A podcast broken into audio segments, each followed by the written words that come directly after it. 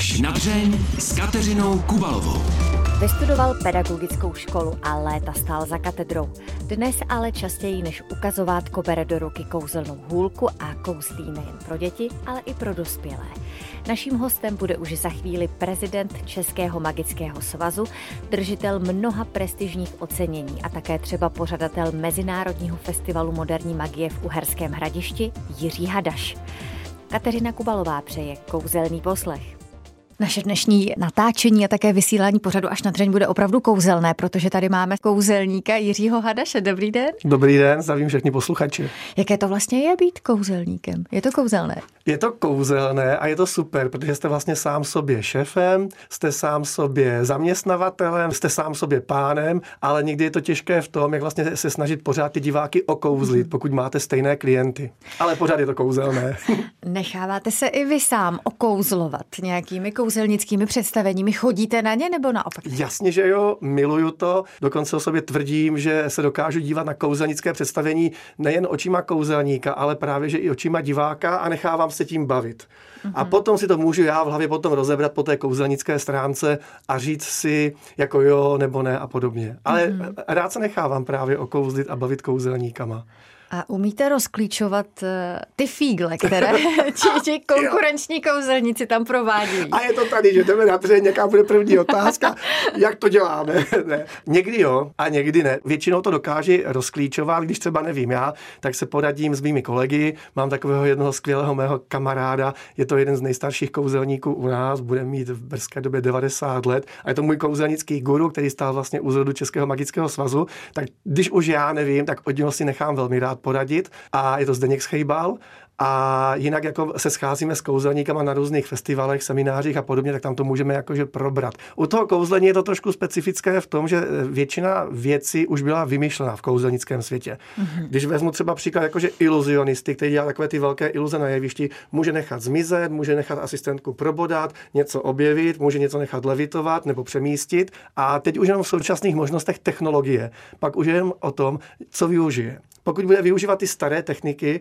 a ty metody, tak to rozklíčujeme, ale díky 21. století hmm. a různým prostě televizím a různým, já nevím, vizuálním efektům, už potom mnohdy i my si můžeme jenom domnívat, jak ten kouzelník to dělá. Většinou jsou to ty velké kouzelnické show v Las Vegas, anebo po celé Evropě, po celém světě jezdí kouzelnické duo velmi populární Němci Erliche Brothers. Jsou vlastně kouzelníci ještě v dnešní době pro lidi zajímaví. Všechno je na internetu, jsme takový otrlí, hmm. možná přisycení všemi těmi efekty a technologickými možnostmi. Když to bylo před sto lety, tak kouzelník vytáhl to králíka z klobouku a bylo vymalováno, Jasně. když to dneska by to bylo asi málo. No, ale naopak já si myslím, že v této době se lidé chtějí hodně bavit mm-hmm. a pořád bavit a možná ještě víc než předtím, že ty dva roky těch různých omezení, uh-huh. kdy se člověk nemohl vůbec nic, tak teď naštěstí skočil ten boom zase té zábavy a věřím tomu, že pořád můžeme ty lidi pobavit stejně jako předtím. Je to samozřejmě těžší. Mm-hmm. Správně jste řekla, že na tom internetu vlastně se dá dohledat všechno mm-hmm. a to je kolikrát prostě pro nás těžké, protože já i když udělám svoji kouzelnickou Tam se všechno show, prozradí. Právě. Kdo má tu trpělivost, tak opravdu najde všechno. My jsme kouzelníci, neděláme žádné podvody a taky jsme se to museli někde naučit. Kouzelníci musí také sem tam svým divákům předvést nějaké kouzlo a naučit ho, aby ho pozbudili, aby měli zájem o tu moderní magii. Ale je otázka potom, co je důležité si uvědomit, co se prozradí a co se neprozradí. Takže když já budu prozrazovat úplně takové ty základní, já tomu říkám kouzelnické blbůstky, na kterých vlastně začínal každý z nás, takové ty party triky, tak si myslím, že to je v pořádku, ale už by kouzelník potom neměl prozrazovat ty důležité principy, ty tajnosti těch jednotlivých kouzel, jednotlivých triků nebo velkých iluzí. Říká kouzelník Jiří Hadaš. S Jiřím Hadašem kouzelníkem se dnes povídáme nejen o kouzlech a mě by docela zajímalo, jak taková kouzla vlastně vznikají. Jsou opravdu hmm. někdy zaznamenaná v knihách a předáváte si to z generace na generaci, hmm. nebo někde sedí nějaký koumák, který to všechno vymýšlí. Já se potutelně směju, protože mě by to taky zajímalo, jak takové kouzla vznikají. Je pravda, že třeba sám eh, své kouzla nevymýšlím. Já hmm. patřím do té kategorie kouzelníků, kteří využívají toho, že některé kouzla už byly vymýšleny dávno před náma, hmm. ale snažím se třeba dát tomu nový image. Jsou kouzelníci ve světě, nebo spíš jakože vynálezci, co prostě asi mají větší hlavu na, tyto, na tyto nápady a vymýšlí opravdu velká kouzla. A co si budeme nalhávat po celém světě, je to opravdu biznis. I vlastně David Copperfield, když vyjížděl s nějakou svojí show, tak tam měl vždy koupené něco úplně bombastického, na které si třeba zaplatil autorské práva na pět let a ten výrobce to nemohl nikomu dál prodat ani prozradit. Jsem rád, že jste položila tuto otázku. Asi neodpovím přesně na to, jak vznikají nebo jak vymýšlí, ale dokonce mi v České republice jsme měli kouzelnickou legendu z Brna. Byl to Lubor Fidler, který za do totality emigroval do Německa, ale byl to kouzelník a právě kouzelník vynálezce, který vymyslel několik různých kouzel, triků i nápadů. Dokonce, jestli je to, myslím si, že to pravda je, na základě jednoho kouzla dokonce americká armáda použila princip na nějaké maskování vojáků v přírodě a podobně. Fiedlerovo oko se to jmenuje a je to takový neviditelný plášť, jak kdyby. Jo. A on to prostě použil do kouzla, ale ten princip vlastně se dal potom použít právě i v tomto průmyslu. A dokonce David Copperfield si ho pozval několikrát sobě do Las Vegas, protože od něho chtěl nějaké originální věci a můžeme být na něho hrdí. Co vlastně musí mít eh, člověk, aby se mohl stát dobrým kouzelníkem, aby měl úspěch? Asi musí mít kouzlo osobnosti. Já nevím. Je to hrozně těžké, protože já pocházím ne úplně z kouzelnické rodiny. Tatínek byl samouk v 70. letech, kdy vstoupil do Českého magického svazu a založil kouzelnický klub u nás v Uherském hradišti, takže on předtím nikoho ve své rodině neměl jako kouzelníky, ho to hrozně moc bavilo, takže my jsme to po něm jakože museli zdědit. on nás hned od malička učil, naše první vystoupení, říkám naše, protože mám Jste samozřejmě místo soul... autíček měli doma kouzelné hůlky. Taky, tak, králíky, holubičky, Králíky. ale eh, někteří posluchači, co netuší, tak neříkám naše, že bych já mluvil o sobě v množném čísle, ale mám ještě sestru Zuzku a bratra Jaroslava. Bratr je dvojče, takže my jsme vlastně museli kouzit a pomáhat od malička. A Tak sourozenci u toho také zůstali, nebo jste Ne, ne, ne, zůstali ne, ne, jediný ne, ne, ne, kouzelník ne. v Zůstal jsem jediný kouzelník v rodině já. Bratr po tatínkovi přebral vlastně hospodu a otevřel si svůj bar Mhm. a sestra Zuzka učí na základní škole. Což je taky vlastně moje původní povolání. Já jsem vystudovaný To je učitel. pravda, vy jste to vzal tak jako oklikou, ale vzpomenete si třeba na nějaké své první kouzlo, Jo, jo, které jo, jste dokonce zvládnul. o loňských vánočních Mhm. prázdninách jsem našel právě tu rekvizitu úplně takovou ve sklepě. Už nevypadá tak hezky, jak asi tenkrát v tom 78. 9. roce. To první vystoupení bylo určitě ve školce, dokonce mám fotku, kdy prostě při tom vystoupení vlastně nám tatínek asistuje a jednalo se o takové kouzlo, kdy na jedné destičce byly mince, z té destičky se oddělali, nechali se zmizet. To už si teď přesně nepamatuju, jestli to nechával zmizet tatínek nějakým výstřelem z pistole nebo nějakou kouzelnou hůlkou, ale jakmile prostě zazněl ten signál, tak potom na druhé destičce se ty mince objevily přivázané na provázcích. A teď mi ještě povězte, když to čtyřleté, pětileté No. dítě udivuje ty spolužáky ve školce tím kouzlením, tak je to asi strašně super. Ale když toho malého dítěte je puberták, Hmm. tak není to najednou trapné? Není. Víte, co bylo pro nás nejvíc vždycky trapné? Neměl jste krizi nějakou? Ne, pro nás vždycky bylo nejhorší, a ne trapné, ale jako je to nejhorší zkoušení. Nás to prostě nebavilo. Aha. Když už jste potom na, na základní škole a máte, já nevím, 13-14 roku, tak spoustu věcí už chápete, ale když jste dítě a teď vás tatínek učí kouzlo a vy vlastně děláte podvod jako 4leté, 5leté dítě, to nechápete. A nás právě jakože nebavili s bratrem ty zkoušky, ale pak nás bavilo to vystupování, protože to zase potom to byla taková doba, kdy holky měly památníčky, tak jsme se podepisovali do památníčku, psali nám dopisy a tak. To bylo fajn. Proč vy jste vlastně nešel na nějakou třeba uměleckou školu, ale na to učitelství? To vím naprosto přesně. Jaké herectví, to by se vám ohromně hodilo. No to by mě asi bavilo, nebo možná by se to i hodilo. Ale já v osmé třídě, když jsme v únoru měli odevzdávat přihlášky na střední školu, já jsem nevěděl, kam jít. Já jsem prostě nevěděl. Tenkrát bradavice neexistovaly a opravdu jsem vůbec jakože nevěděl, co dál. Bratr okamžitě věděl, ten chtěl jít u nás v hradišti na ekonomku, ale já prostě vůbec. A tak přišla sestra, ta dělala střední pedagogickou školu v Kroměříži a řekla, běž na pajdák, to je pohoda. No, tak, tak jsme zjistili, kde je pajdák. Eh, Dal jsem přihlášku na střední pedagogickou školu do Boskovic, tam jsem se dostal. Myslím si, že to nebylo ani těžké, když jsem byl jeden z mála kluků, nás byli dva, takže tam se kluci hýčkali, takže si nedokážu ani představit, že bych se tam neměl tenkrát dostat. Ale bylo to fajn, byly to čtyři roky prostě na střední škole úplně pryč, na internátě a tam už potom bylo jasné, že dál potřebuju jít na vysokou školu, že bych nechtěl skončit jenom jakože v tom oboru vychovatel Já jsem byl vychovatel, vlastně by to byla školní družina, anebo možná nějaký internát. Ale tam jsem šel na první stupeň základní školy na vysokou školu v Brně. Jak dlouho jste potom učil? Já jsem učil velké? celkem 12 roků. Aha. Skvělé roky. Asi no, bych nic nezměnil. Být neuvěřitelně skvělé mít za učitele kouzelníka. No, tak to Věděli totiž, o tom. tak to právě všichni tak brali. Jako jo. I rodiče, i děti Aha. se těšili. Já si pamatuju, že mnohdy to uh, můj bývalý pan ředitel neměl lehké, že když jsem měl dostat první třídu, tak mm-hmm. samozřejmě všichni rodiče chtěli dát děti ke mně do třídy a ne k té kolegyni. I když ta kolegyně vůbec nebyla špatná, ale prostě já jsem byl kouzelník, tak si dokonce pamatuju, že tam jsme snad jakože losovali ty jména, aby to prostě bylo fair. Těch 12 roků na jednu stranu uteklo jako voda. Nedituju jediného dne, bylo to super, ale bylo to pro mě těžké, protože vlastně já jsem do toho už i kouzlil. Já jsem to kouzlení na střední škole trošku omezil, pak jsme to na vysoké škole zase, díky tomu, že jsem byl v Brně, tak jsem začal navštěvovat kouzelníky v Brně a začal jsem se kontaktovat s agenturama, tak jsme to zase víc trošku rozjeli na poloprofesionální dráze a díky tomu, jak jsem vlastně učil, takže jsem seděl zadkem na jedné židli a na druhé židli jsem seděl druhou půlkou zadku a jezdil jsem vlastně kouzlit. Bylo to náročné. Mnohdy si pamatuju, že jsem třeba čekal na poslední minutu toho zvonění, rychle odvést děti do družiny a odjet na to vystoupení někam třeba přes půlku republiky, nebo když bylo období vánočních večírků, tak jsem se vracel ráno a šel jsem vlastně skoro kolikrát i do práce, ale já jsem byl takový ten učitel, který prostě byl vždycky nadšený. Já jsem se snažil učit a tak vlastně i kouzlím, že se snažím jakože vystupovat nebo učit, aby to bavilo mě. A věřím, že když to potom baví vás, tak pak to předáváte úplně nejlíp s čistým svědomím i těm ostatním. Takže já, když jsem byl unavený, tak v té práci to poznat nešlo.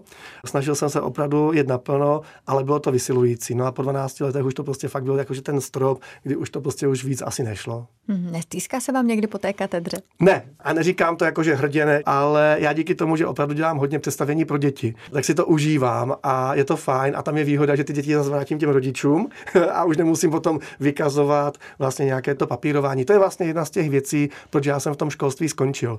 Mě bavilo vždycky učit, mě bavilo vymýšlet různé projekty, mě bavilo vymýšlet školy v přírodě, spolupracovat s těma rodičema, ale nebavilo mě ta druhá část té práce a ta úředničina a to papírování a podobně. Hmm. Kouzlil jste potom ještě i v dospělosti se svým tatínkem? Tatínek vymyslel v 70. letech skvělou komickou grotesku, takový gag hmm. ve stylu Laura a Hardyho, kdy ještě se svým bratrem, ten potom také emigroval do Rakouska, tak ještě předtím to měli opravdu taková ta anglická groteska, kdy měli kostkované obleky mm-hmm. a bylo to o tom, že vlastně zase jeden byl jakože bohatý, druhý byl chudý, probodávalo se to kordy. To bylo v těch 70. letech, ale vlastně se to vyšperkovalo tak, že my jsme hrdí na Uherské hradiště na Slovácko a na ten celý náš region, tak vlastně tatínek použil námět knihy Slovácko sa soudí, Slovácko se nesudí mm-hmm. Zdeňka Galušky a udělal vlastně takovou z toho anglického duchu, to převedl do toho Slovácka. Takže on byl bohatý statkář a měl vždycky k sobě chudého pohunka.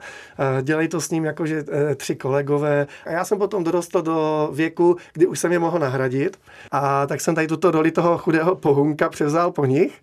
A myslím, že to oživili v roce 1996, kdy jsme potom s tím měli na mistrovství České republiky, vyhráli jsme první místo, byli jsme nominovaní na mistrovství světa, které se konalo v 97. No a tam jsme byli diskvalifikovaní, protože nepochopili slovácký humor a já jsem vlastně záměrně, ještě teď neřekl tu hlavní myšlenku, to nebylo jen o tom, že to bylo střih různých písniček od Čajkovského přes Jošku Černého, přes nějakou cymbálovku a dechovku a my jsme vystupovali v krojích, ale za každým tím gegem prostě byla byla slivovice. Táta, když mě prostě probodával v bedně, neprobodával mě potom kordama, ale použil klasické kosy a když to bednu rozevřel, tak já jsem tam seděl a měl jsem otevřenou flašku slivovice. No a v tom Německu tenkrát to prostě vzali jako reklamu na alkohol, na, na značku. Aha. Oni prostě neví, že na Moravě to pijeme jako lék, že se tam prostě všichni pálí a je to takové domácí likérek. Jak jsme na tom vlastně, co se týká kvality, naši čeští kouzelníci v porovnání třeba s těmi světovými?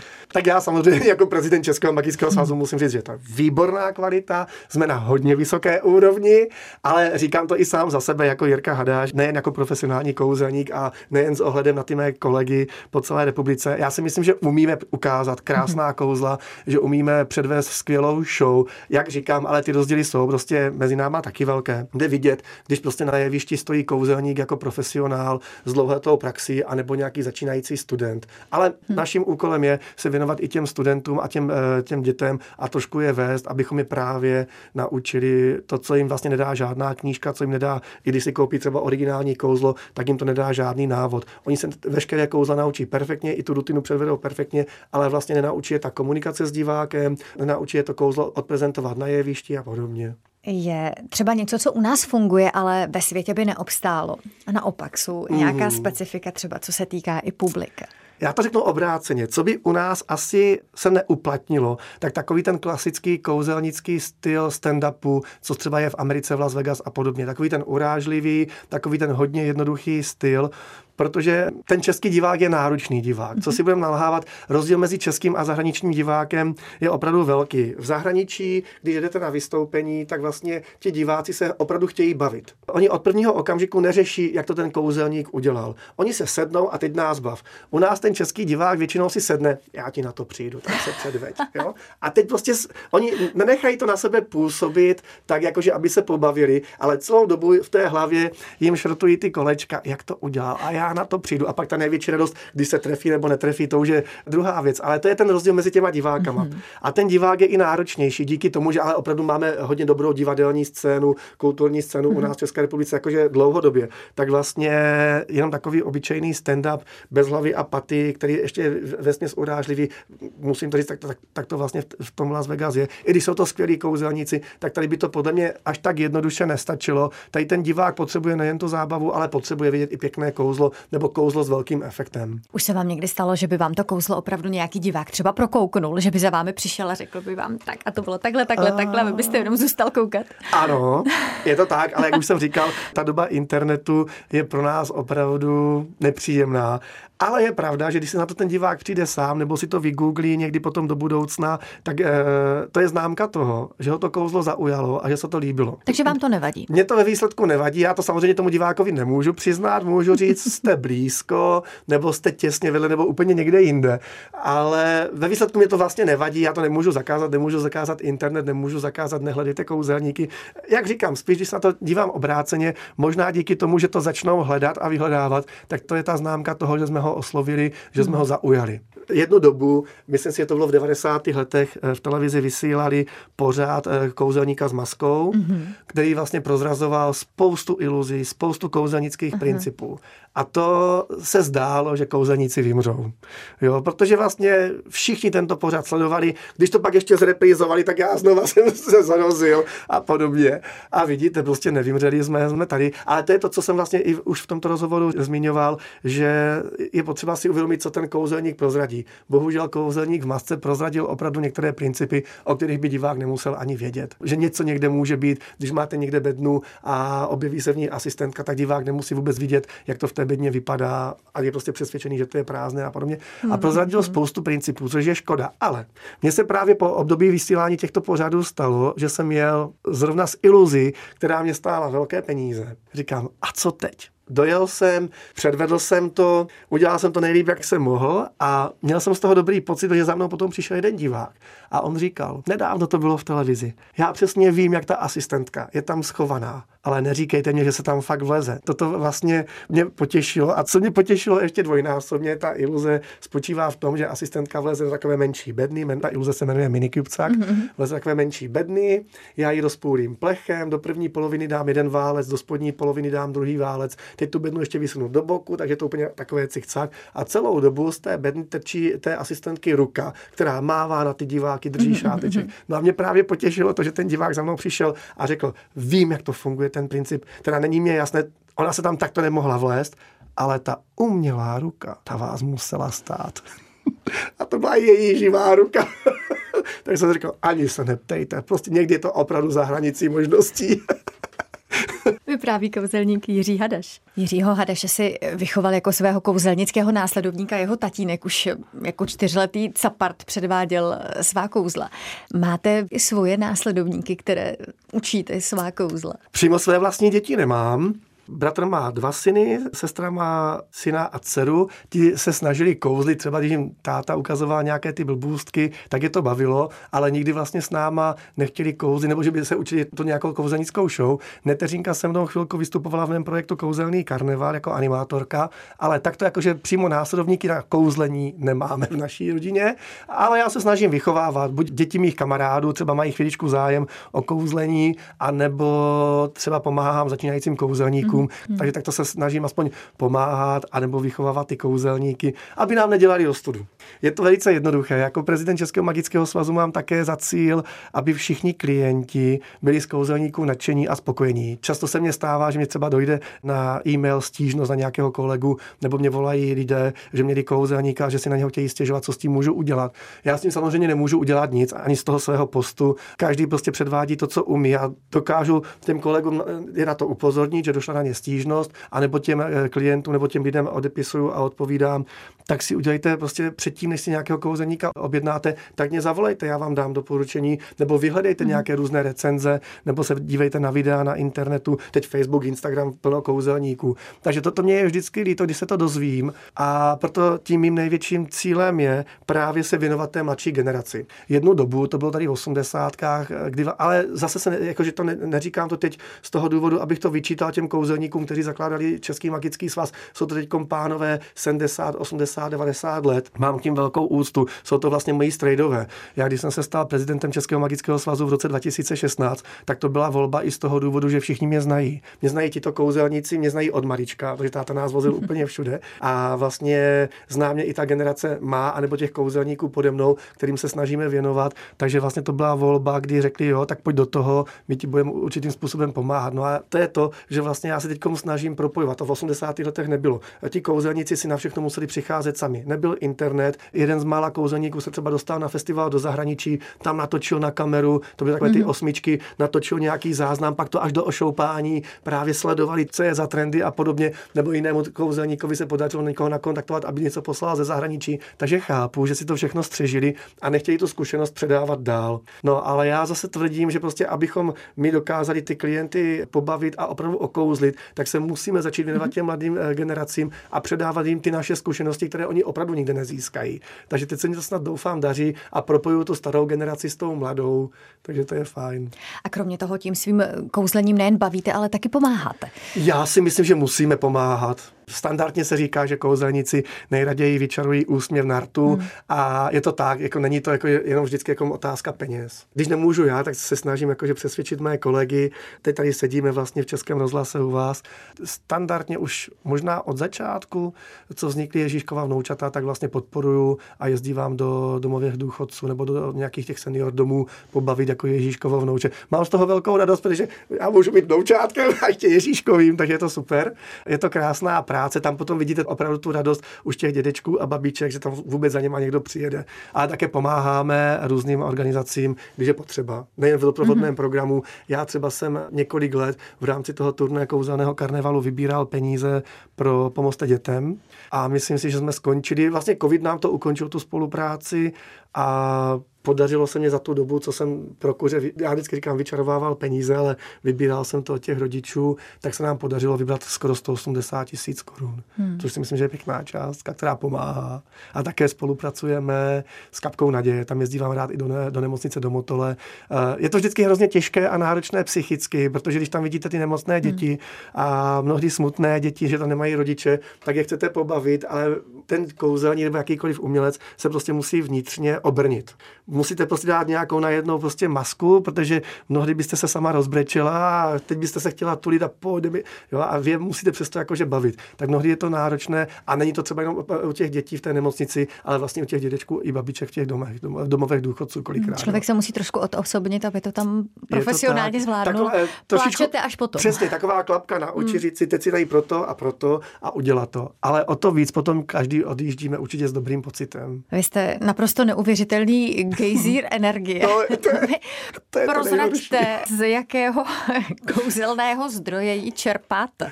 No, samozřejmě nikdy neodmítnu dobré kafíčko, dobrou čokoládu, ale já to tak prostě v sobě mám, není to ani žádná maska. Je to prostě tak, že já jsem celkem šťastný člověk, daří se mě, doufám, že se mě prostě podaří realizovat i projekty, které nás teď jakože čekají nebo které mám v té hlavě, ať nežiju jenom ve vzdušných zámcích, ale mám to prostě tak v sobě, že rád rozdávám i v tom okolí, i když nevystupuju, prostě nějakou tu pozitivní energii. Samozřejmě ji musím dobrat, já jsem spánkomil, takže eh, když to jde, tak spím co nejdýl a užívám si to, nemám někdy problém prolenošit celý den, zapnu uh, televizi, zapnu si notebook, sleduju nějaké filmy, nebo sleduju i kouzelníky a bavím se. Já si vůbec neumím představit, že máte někdy špatnou náladu. Ale tak jo, vždycky 3. listopadu, že když jsem o rok starší, tak trošičku říká, a je, už je to zase tady. Ale ne, beru to všechno jakože fakt jakože sportovně, baví mě to. Samozřejmě třeba dneska, když jsem k vám jel, tak bych mohl být úplně jakože skroušený a všechno, protože zrovna dneska je velikánská nehoda na, na D1, ale ta magie funguje.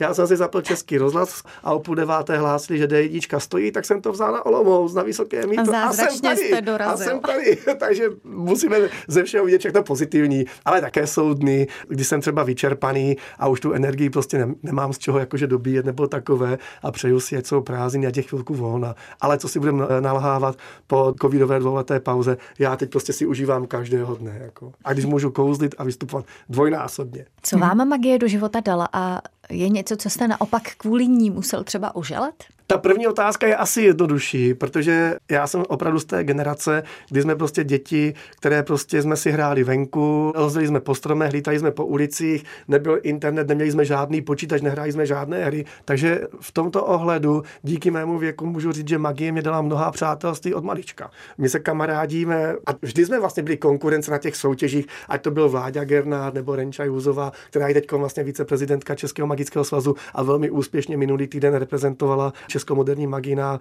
velkém festivalu v Tunisu. Vendulka Horáková, která kromě toho, že kouzlí, tak je tiskovou mluvčí hasičů v Pardubickém kraji. A jako děti jsme se potkávali pouze na těch festivalech, protože jsme každý z jiného koutu světa.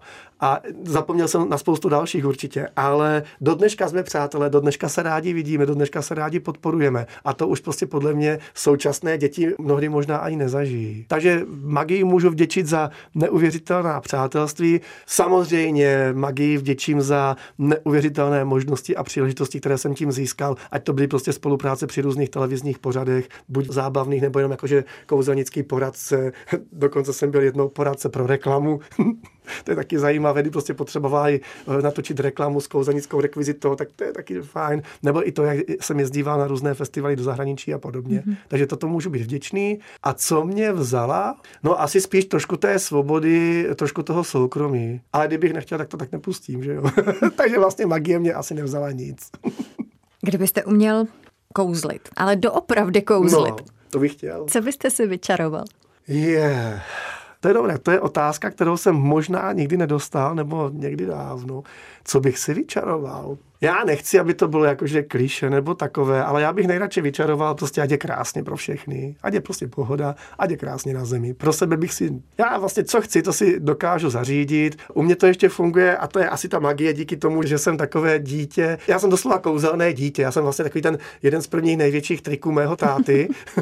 asi to tady můžu zmínit. Maminka, když byla těhotná a 3. listopadu ji odvezli do porodnice v roce 1974, pořád si myslela, že čeká jedno dítě připravený kočárek pro jedno dítě, jméno pro kluka, jméno pro holku a když ji prostě přivezli do porodnice, tak ji tam ten doktor na tom sále říkal, tak se tady připravíme na dvě nebo na tři. Takže já jsem byl to druhé dítě, které se narodilo. Bráchu Jarka jsem pustil asi dřív, asi měl větší žízeň, nevím. Tak jsem takové to kouzelné dítě asi celý život. No. Takže jako mě tak všechno tou cestou prochází. Vždycky, když jsem si něco vysnil, nebo vždycky, když jsem si něco přál, tak se to stalo. Nebylo to samozřejmě hned, musel jsem si počkat. Někdy jsem nemohl jít přímou cestou, někdy jsem prostě musel projít přes ty hory, doly a podobně, ale vždycky to, co jsem si vysnil, tak se stalo. Je to tak? Asi magie funguje. Takže já vlastně si nepotřebuji nic vyčarovávat, já si budu snít spoustu svých vzdušných zámků a věřím, že se to všechno stane. Hostem pořadu až na dřeň byl kouzelník Jiří Hadaš. Díky za to, mějte se moc krásně. Já děkuji moc.